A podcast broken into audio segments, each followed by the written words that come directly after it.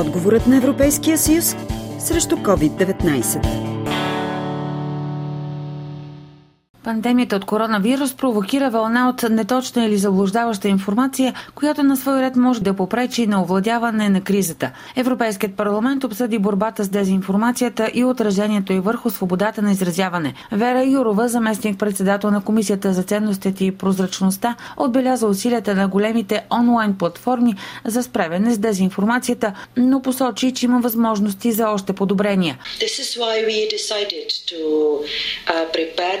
communication and adopt the communication which has the title Getting the Facts Right. Ние решихме да подготвим съобщение заглавено представяне на фактите. То проистича от необходимостта на равносметка на предприятите до сега стъпки. В контекста на COVID ние не започнахме от нулата.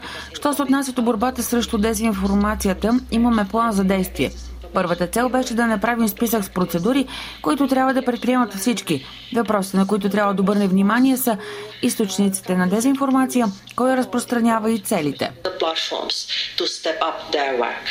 In the communication, we comprehensively address three things the sources of disinformation, its channels and amplifiers, and also the targets. Как видинчани се ориентират в потока от информация за COVID-19? Те постоянно са такива, че вирусът е разработен точно за китайския народ, за да ги убива само тях и че е тръгнала от мишка и прилепли какво беше там или змия. Как се ориентирате, че това, което четете в не вярвам. мрежи, не е истина? Не вярвам.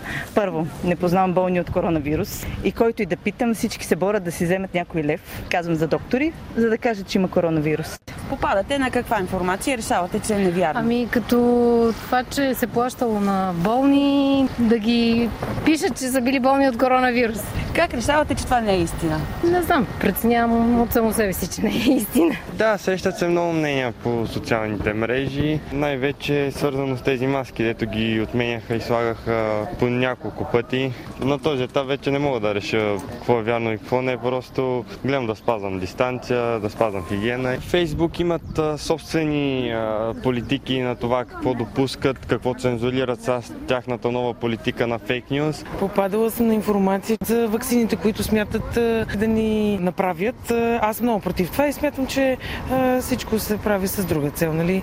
Дали за сплашване, дали за политически истории или от друга финансова гледна точка, но смятам, че това няма да се случи. Как решавате, че една информация е достоверна или че не е вярна? Това мисля, че е личен избор на всеки човек. Бъдете особено внимателни, когато споделяте новини, предизвикващи силна реакция или такива, които изглеждат твърде хубави или твърде лоши, за да са верни.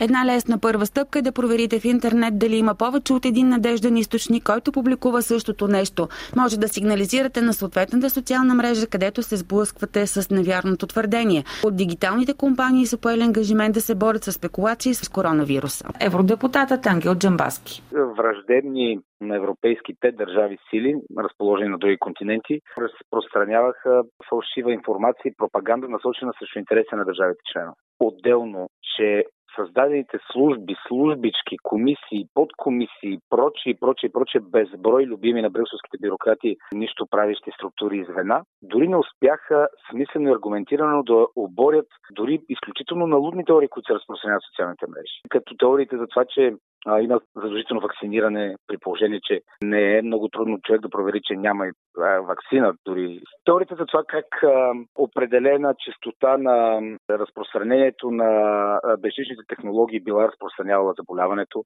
Дори теории, които а, на средно интелигентният човек а, биха му отнели не повече от 3 минути размисъл, а сега се виха и поредни опит за създаването на комисия, временна комисия. Аз съм стоя да бъда включен в нея, защото темата ми е интересна, но виждам, че продължават пазарлъците кой да е в нея, кой да не е в нея и това всичкото губи ценно време. Най-елементарното, най-простото нещо, което можеше и трябваше отдавна да се направи е да се отговаря аргументирано, на време, бързо и точно на всяка една, всяка една фалшива новина. Достатъчно огромен бюджет разходват всичките европейски е, структури, които се занимават с тази тема. В борбата с дезинформация информацията Европейската комисия предложи мерки, които включват разграничаване между незаконно съдържание и съдържание, което е вредно, но не е незаконно, и между дезинформация и подвеждаща информация, която може да се разпространява без умисъл. Онлайн платформите следва да предоставят всеки месец отчети за мерките срещу дезинформацията, защита на свободата на изразяване. Комисията ще продължи да следи доколко мерките на държавите членки по време на кризата съответстват на правото и ценностите на Европейския съюз, осведомяване на хората и насърчаване на критичното мислене.